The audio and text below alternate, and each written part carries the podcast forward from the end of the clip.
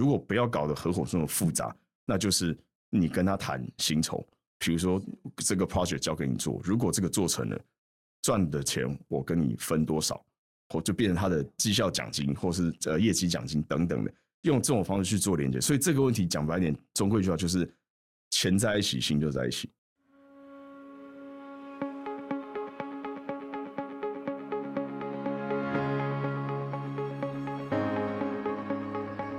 也是新创诊疗室，为新创企业进行财务把脉，找到痛点，对症下药。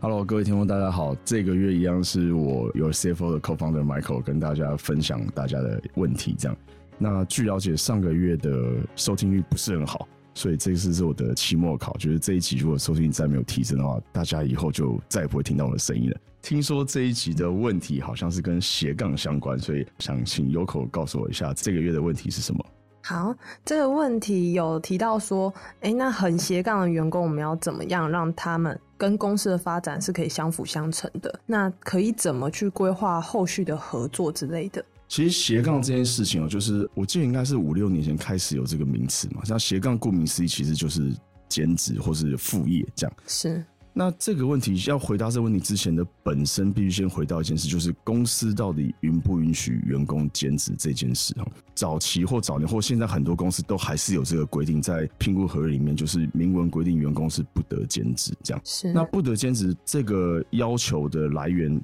大大概也不难想象，就是不公司不希望我请了这个员工，结果他很多，即使他白天八个小时在我公司，但晚上可能去开 Uber 或是送 Uber，然后造成体力或精力或注意力或集中力的下降，然后影响到呃正常在公司上班的表现跟品质这样。所以这个规定的要求跟来源，其实我认为也没有不对啊。这样，那我觉得现在时代一样也是不太一样。那所以很多公司其实甚至也。同意让员工去做兼职，像甚至像前几年因为疫情的关系，所以像航空公司因为班机大幅减少嘛，所以像长荣原本的聘雇合约里面其实是有说空服员是不得兼职，但是在疫情期间，其实长荣甚至有明文的发公告说，哦，也可以让空服员去做兼职的服务，因为他们那时候一一一个月可能只剩下两班或三班，甚至一班，那那个薪水就会降到。底薪嘛，就是本薪这样。是那这个时间，你说如果又不让员工去做其他的呃收入的产出，那好像也说不太过去。对。所以像当时长隆是有这个动作。所以我的意思说，回到这个问题的本质之前，我们要先确定说，公司到底允不允许员工兼职？那因为我觉得这个是一个劳方跟资方的一个互信的问题。对。那我是比较不太建议就是私下去做一些雇主不知道的事情，因为第一个是我认为这个事情早晚会被知道。我觉得事情，我觉得大家做事就是还是要透明、清楚、干净这样。那当然，雇主自己本身如果也有像长隆这样，他愿意开放这个机制，那当然是没有问题。好，所以第一件事是我们在讨论斜杠或副业或兼职这件事之前，先把公司规定搞清楚，这第一件事。那再回到呃斜杠的员工或副业的员工，那很多员工会说，下一个问题就是，哎，那如果投资，比如说我投资一个餐厅，我算不算兼职？那这个我建议各位可以从公司治理或公司法的角度去讲，就是所谓的投资方，或是甚至你是董事，基本上你是出钱不做事。其实关键就是兼职这件事，关系到你有没有领薪水这件事情。是，我相信如果没有领薪水，你也不会花太多力气在那边管公司，或者是我相信也不会。那这种时候可能就不叫，那就叫做投资，就是你有投资公司，但你不是在那家公司工作。哈，这个是回到兼职的概念。那斜杠其实。它可能是工作，可能是投资，也可能是都有，好，都都可能是有的。那其实斜杠这件事，或或是其实很多电子公司，像光宝或红海，都有一种东西叫做集团内创业，就是说，尤其是 R D 工程师，他可能想设计一个产品。那如果我今天单纯是呃劳方跟资方的角度，那我做出来东西，这个产权或是 I P 或是专利，当然就属于公司，因为公司付我薪水，那我做出来东西理应就是公司的。可是很多像特别是科技产业或电子业。他们就觉得，哎，那我自己做的东西，难道我不能这个东西不能属于我吗？那这个就要看你跟公司当时签订的合约是怎么签。那为什么电子公司很多这种叫做集团内创业，就是说，他也希望让员工更有 incentive 去做出自己的东西。那要 incentive 就是，那那以这个专利你做出来，那可能是跟公司共同持有，是那就代表你还是有一部分的这个产权。那这样子就会大幅提高对员工的 incentive。不然的话，我说真的，我就是一个打工仔，我就只是领薪水。那反正做的再好也是公司做的不怎么样，反正只要我不被 fire，我也是领一样的薪水。是那这个时候相对就是就就不是一个呃正面的循环了，这样。所以很多电子公司会有集团内创业这件事情。第一个，如果这个工程师他这个产品或是服务技术研发出来，他可能会拿到公司的一笔创业基金。是那相对个人来说，他比较没有风险，因为假设假设失败了，那他还是红海或光宝的对员工，他不会像我们一般募了一笔钱，找一群 angel 帮我投资，就几百万我赔掉，就就什么都没了，甚至连原本的工作也没了，因为你要创业一定得先辞职嘛，对。那所以对呃员工的好处是，哎，有一个呃风险的 backup，就是公司可以帮忙 cover。那对公司好处是，哎，如果这个东西真的做起来，那公司也算是投资成功，因为公司本来就有自己的 CVC 会去投一些产品。那他都既然都可以投外面产品，为什么不能投内部员工的的研发创业呢？嗯所以这个是斜杠这件事情。那再回到这些问题的本质，就是对于说斜杠的员工怎么办？如果这个问题的我的假设这样，如果这个问问题问这个问题人是资方或是创办人的话，首先回到刚第一个问题，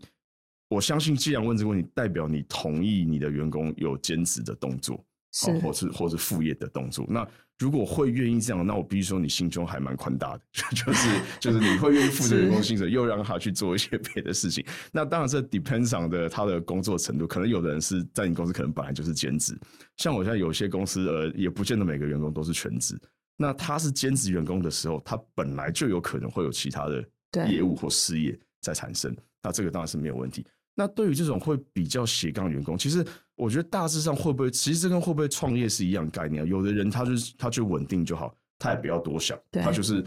好好做好他的事，上班下班，他也不扛任何风险，那他也不想去做更大的创业。那我并不是说这种人就是没有那么 aggressive 人，并不是他负面，而是每个人的 personality 本来就不一样。有人就是想要去尝试新的，想说看能不能做出更大的东西；有人就觉得我人生稳定就好，我也不想要那么多是压力，我想过得开心快乐就好了，我不一定要赚那么多钱。这个都没有错，这个都都鼓励。那回到这个问题说，如果那如果遇会问这个问题，代表你可能有些员工他是可能相对他的属性是比较激进的，或是比较想创新的。那这个东西我的看法是这样：如果我的员工里面有这样的，我发现哎、诶这个人很有想法。那第一个是你，你一定是会感觉到平常的，不管是会议中或是呃业务中，你会感觉到他很有想法，或是很积极，或常想到一些新的 idea。是那这个时候，我甚至我也不排斥跟他讨论说，那你现在有没有想做什么？那这个东西怎么样跟公司来来 align？那怎么 align？其实很简单，钱在一起，心就在一起，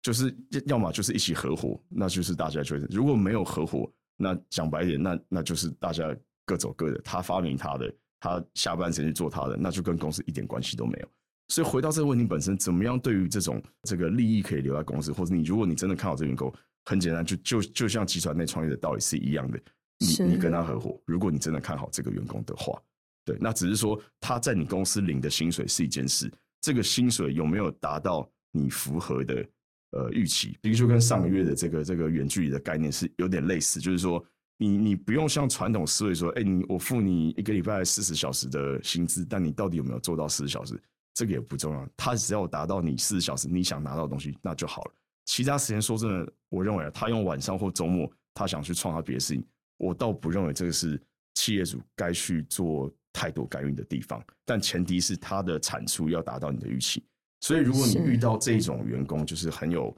很很激进、很有想法，那你甚至可以跟他谈，或是说另一个办法就是，如果不要搞得合伙这么复杂，那就是你跟他谈薪酬。比如说这个 project 交给你做，如果这个做成了，赚的钱我跟你分多少，或就变成他的绩效奖金，或是就或是呃业绩奖金等等的，用这种方式去做连接。所以这个问题讲白点，终归一句话就是钱在一起，心就在一起，就这么简单。但是但身为老板，也绝对不要说好像呃这个东西产出来就是一定要是公司的。我觉得可以适度的分给员工。那当然，身为老板的呃想法是说，因为老板都有个心态，就是说，哎，今天如果不是我扛这个风险，我开这个公司，其实我今天换哪个人哪个员工都一样。那这点是没有错，因为风险是老板在扛。所以当分钱分的时候，分的最多是老板，这个也天经地义，无可厚非。但是如果你的公司是在一个比较已经趋近于稳定，或是已经是在获利状态的公司，我倒觉得是对员工的分润可以大方一些。我曾经听过一个一个公司的老板，他给我的逻辑是这样，就是说他的公司的税后净利，他拿百分之五十出来分给员工，那五十是非常多，我我相信没有公司这样分，就是五十非常非常多。我我相信税后净利拿十趴出来分都已经非常多。对，那那个老板拿五十，就后来我那时候跟他聊说，哎，你为什么会有这么你这么大方？我这样，后来他跟我讲一句话，让我那时候很 surprise，就是说他说我拿五十趴出来，我基本上我是不用做事，我每天躺着就好了。因为这些员工全部都会拼到死，为了拿那五十趴，为了因为五十很多啊。嗯，那你老板现在说，我我等于我什么事都不用做了，我就每年分那五十趴就好，我是什么事都不用做的。是，所以他的概念是这样，这个事情也没有对错，就是说，这但可以分享给大家。如果各位是赚钱公司的老板的话，也许可以考虑看，因为这样的话会让员工更跟公司绑在一起。当然，前提是你要信任这个员工，跟你相信他的能力跟产值。对，所以大概是这样。我觉得听到 Michael 这个分享，突然觉得还蛮有趣。我好像不会从这个角度来去看待说哦斜杠的员工怎么样。但当然前提这一题问的人是偏资方的嘛，所以他会这样问也是希望说我能不能做点什么。是。但是我在看这一题的时候，我也常会在想说，诶，那我本来就是在做一个我下班后的事情。那如果我保持我工作上的产出，事实上其实老板也不能说什么。嗯。对，所以如果老板有进一步有这个想法，就是他希望。哎，我可以跟这个员工更绑在一起，我们更亲密的去结合，有各种发展各种不同的专案，可能员工就更愿意把产出留在我这。是这个我稍微补充，就是说回到刚刚 Yoko 讲，就是说，呃，我下班做我的事，反正我只要维持我呃白天正常的产出。那这里就有个有点 tricky 的地方，就是什么叫正常的？搞不好你觉得是正常，老板觉得你产出太少，那这个永远说真的，这个也没有标准，也没有标准答案了。所以这个东西就叫做自由行政。就像每一家公司的 HR 总会有订定各种的绩效奖酬制度，但是哪一家公司每次发完，每个员工觉得哦好公平哦，都照规定走？没有嘛，一定是有人觉得为什么他可以领这么多，为什么我领比较少？永远的，所以这个就叫做你制呃制度再怎么定，最后都还是自由行政。所以回到这个问题，就是说，呃，既然问这个问题，应该是资方，那就说应该说你必须有认知，你跟员工的最后的因为立场不一样。就像我们募资也一样，好了，buy side 跟 Sell 赛你再怎么有共识，大家专业都一致，但是最后总是不一样。Buy 赛永远是想要便宜点，Sell 赛永远是想要贵一点，这跟老方资方干是一模一样。所以这个时候我才说，所以我刚才会讲到为什么讲到分润五十这件事，就是说，其实对员工，如果真的你也觉得这个员工值得，就不要去计较那个分润，反正都是赚赚多赚少而已。这只是我的看法，对不对？了解。好，那我们现在下一个问题，我觉得也是有点跳痛，但是就是因为像是不管是底山还是 Michael，其实都有一样的特质，就是以前曾经在事务所待过，是是。然后可能一开始第一个工作就是事务所，然后跳出来，不管当财务长还是去做别的工作，像鼎盛创业，Michael 可能是先去当财务长的嘛。那从这样的角色转换，甚至现在是一个创业家，很多人都觉得，哎，会计师就是当到会计师就永远会计师，只当一辈子到退休，以前都是这样，但现在会计师好像有不同的选择了。那你觉得从这个角色的转换，你在看待员工的时候会有什么不同吗？所以以前啊，不管是事务所或是在私人企业当员工，当然就是一起骂老板嘛，这有时候也是也是也是一种呃呃培养同事感情的呃工具或同仇敌忾，同仇敌忾对。但说真的，这时候心里是不是真的觉得老板这么讨厌？其实有时候也不见得，有时候就是喜欢呃一起抱怨一下这样子。有时候就这我倒觉得有时候这是情绪的抒发，像。像有时候我的员工，我有我大概有时候也知道他们会会一起就是抱怨我，但我相信他们也不应该不是真的讨厌我这样，要不然早就走了，还是可能是对对。那这个我倒觉得都没有关系啊。对，那回到说，不管是从像鼎生从会计师从从呃事务所出来，到变成自己变穿，对员工怎么看？我的管理模式比较 open 啊，就是是我觉得你只要你做的东西达到我的预期，其他东西基本上我都不太会管。但是也必须讲到说，不是每一种行业或者是每一种人或每一种员工都适合这个模式。有的员工或有的产业，像尤其是制造业，的确真的比较需要稍微高压的管理，因为就像部队、军队一样，它具为什么部队会有这稍微离题点？不过我认为概念有点类似，就是说，就是一个口令一个动作，就是因为他没有时间让你去迟疑，就是意思是说，上战场的时候，现在说要攻坚。一个命令就是马上就要攻，那个是抢时间，就像工厂一样，因为它是二十四小时在运作，不不容许有任何的讨论，就是就是一个口令的动作。那那跟比如说跟设计公司，或是跟 R D 的 R D，你不可能去压他时间或干嘛，就是说你需要让他思考，或者像作家也是一样，没有必要压他时间。他基基本上你跟他讲的是一份稿子，或是一篇新闻稿，他只要交出来，你你不用管他做多久，所以根本不需要去默认他这么多。所以回到刚才问题，就是说到从以前在事务所或者到现在出来怎么看员工，我倒觉得如果一样疑人不用，用人不疑，这个员工如果你对他怀疑东怀疑西，你觉得他是不是在偷懒？那这个你就不要用了，跟其实跟上上个月的这个远距的概念是一样。你如果会怀疑他在家偷懒，那你就不要让他远距一样。这个员工如果你会觉得他偷懒，那你就不要用这个人。那如果你要用他，你应该是很相信他，你就不用在这个太多细节上管这么多。但 depends on 不同产业会有不同的管理模式。是，所以其实从在事务所当会计师到转过来，其实他可能不会有太大的差异。嗯。事实上是这样，因为其实会有这一题啊，其实是因为会有想到说，哎，事务所他可能会喜欢用工时的方式来去定嘛，我每个专案要做几个小时，员工还要很明确的去填写，然后事后我就可以来 feedback 说，你这样做是不是做太久了之类的，那这样。的情况下转到现在，其实变新创公司，其实没有什么新创公司会在控管工时这种事情，所以就会变得有个转换是，哎，我好像没有个依据了。所以，可是我听完 Michael 讲，觉得，哎，好像还是同一件事。嗯，就不管我有没有用工时再去看，我有没有这个判断标准，嗯事实上一样是用人不疑疑，人不用。是的，其实就像我们现在有 CFO 的服务模式，我们也是用小时在计费。所以某种程度，我们也是在跟时间赛跑。我们 always 很担心说，其实我现在出来出来自己做有 CFO 这个工作，我其实压力比以前在事务所是大很多的。因为以前在事务所，我大不了就多做一点，我少报一点就好。但老板你也你也不要管我，反正我今天会把这底稿做完，是就这样。那现在不一样，现在客户都是按小时在付我们钱。我也很担心客户觉得说，哎，这个东西要做八小时吗？你为什么今天只有做这几些？其实，所以相对现在压力是很大的。所以现在跟客户，其实我自己啊，当然每个 CFO 跟客户的服务模式也许不完全一样。当然，我们对于我们的每一小时、每一分钟都要都要负责，没有错。可是有时候会回到信任基础，就是说，今天我可能逼令你八个小时，但是其实我可能做了九个或十个小时，我自己会去做调配。就是假设有里面有些，我觉得这是我自己的呃学习成本，好，我我自己会去稍微做一些调整。那这个就回到我刚刚讲，就是信任。所以我现在其实也很少遇到客户会跟我说：“哎，你今天八小时产出的东西是不是太少了？”其实我还没有遇过这个质疑。哦，就是说，等于说，就是客户的预期，我今天会交出哪些东西？那哎，有交出来说真的，他不会那么在意我到底是花八小时还是九小时还是十小时。对，所以这个概念一样，就是说，那回到刚才问题，就是说，你对员工的管理上面，就是真的，我觉得以。产出跟预期为一个主要指标，我觉得工时为主要指标的模式，跟现在尤其新创公司来说，